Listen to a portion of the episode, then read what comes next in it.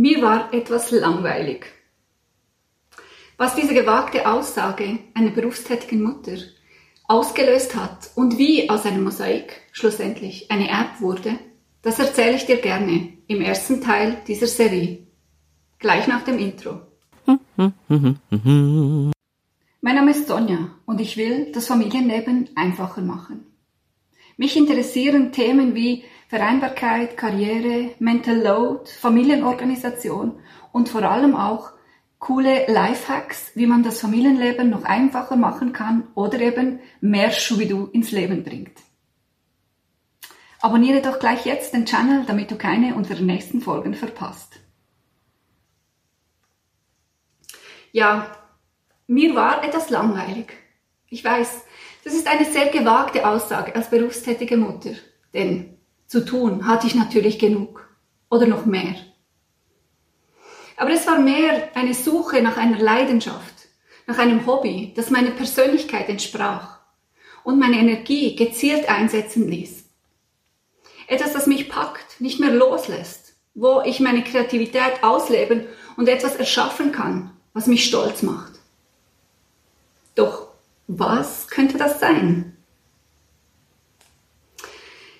Ich war damals zu 60 Prozent ähm, in einer Firma angestellt und habe mir überlegt, ob ich mir einen neuen Job suchen sollte. Intern in der Firma oder außerhalb. Ich habe mir kurz, wirklich sehr kurz überlegt, ob wir ein drittes Kind haben sollten. Aber nein, das war nicht die Lösung für mich. Sollte ich mit Malen beginnen? Hm. Aber Kreativität hat in meinem Leben schon immer eine sehr wichtige Rolle gespielt. Und es gab etwas, das mich schon immer fasziniert hat. Und zwar waren das Mosaikkunstwerke. Also habe ich mir Bücher zum Thema bestellt und habe mich im Baumarkt belächeln, also äh, beraten lassen. Ich habe alles Notwendige gekauft und habe ganz viele farbige Platten angeschleppt. Voller Tatendrang und mit Schutzbrille ausgerüstet, habe ich gestartet mit dem Zertrümmern der farbigen Platten. Ich wollte die, ähm, die, die Treppenfronten unserer Gartentreppe ähm, neu, neu gestalten. Und schon nach kurzer Zeit sah es ehrlich gesagt schon ganz cool aus. Doch wir waren in der Zwischenzeit Ende Oktober angekommen und mir wurde wegen der Kälte und der Feuchtigkeit geraten, das Projekt aufs nächste Jahr zu verschieben. Hm. Aber das war doch jetzt mein neues Hobby. Okay, ich musste weitersuchen. Es gibt da noch einen weiteren Bereich, der mich immer fasziniert hat und meine Kreativität herausgefordert hat. Das ist Design Thinking. Ich liebe Design Thinking. Ähm, ein kurzer Exkurs für diese, die nicht genau wissen, was Design Thinking ist. Ich werde auch noch einen Link äh, integrieren, wo ihr noch mehr nachlesen könnt. Design Thinking ist eine Methode, eine Einstellung oder sogar eine Lebensweise von der Stanford University Kalifornien, bei welcher der Mensch kompromisslos im Zentrum steht. Es geht nicht darum, ein Angebot, eine Dienstleistung für eine Zielgruppe zu entwickeln, sondern man will im Gespräch, in Beobachtungen mit Menschen herausfinden, was ihnen fehlt oder welches Problem sie im Leben beschäftigt. Sobald das Problem klar ist, kann nach einer kreativen, innovativen Lösung dafür gesucht und iterativ entwickelt und weiterentwickelt werden. Ja gut, ich könnte doch Design Thinking Workshops und Kurse anbieten. Gesagt, getan, ich hatte ein neues Ziel.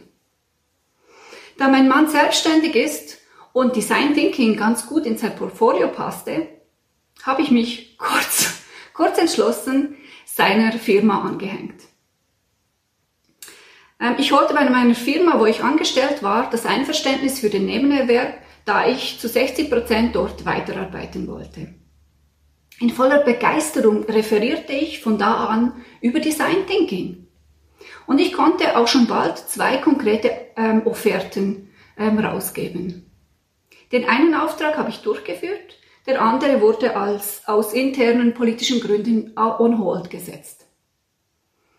Alles schön und gut, doch was sollte es hinführen? Wollte ich wirklich voll in diese Richtung gehen? konnte ich als Einzelperson eine ganze Firma überzeugen, dass sie ihre Herangehensweise in der Firma komplett ändern würden?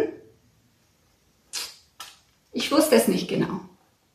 Und genau zu diesem Zeitpunkt hat mir ein Freund das Buch Design Your Life empfohlen. Toll. Ja, genau das war's. Ich würde gerne Design Thinking mit Privatpersonen lehren, Workshops anbieten und so nach und nach mich im Bereich etablieren. Ich war schon voller Tatendrang in der Ausgestaltung des Angebots, als plötzlich auf Facebook ein Veranstaltungshinweis zu genau so einem Workshop in meiner Nähe angezeigt wurde.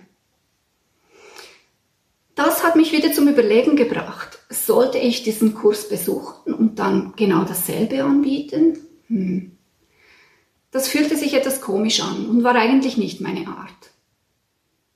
Aber da es bei Design Your Life genau um die bewusste Gestaltung des eigenen Lebens ging, eben Design Your Life, entschied ich mich, diesen Workshop zu besuchen und dann einfach weiterzuschauen. Merkst du es? Ich war auf der Suche, aber noch nicht am Ziel. Wie das Mosaik, Design Thinking und der Workshop meine weitere Reise geprägt hat, das werde ich dir sehr gerne in unserer nächsten Session erzählen. Vielen Dank fürs Zuhören. Magst du mir einen Kommentar hinterlassen? Das würde mich sehr freuen. Und wenn weniger Stress in der Familienorganisation und mehr Schubidu im Leben ein Thema für dich ist, dann schau doch unsere kostenlose App auf www.schubidu.com genauer an. Liebe Grüße und auf bald wieder. Deine Sonja von Schubidu.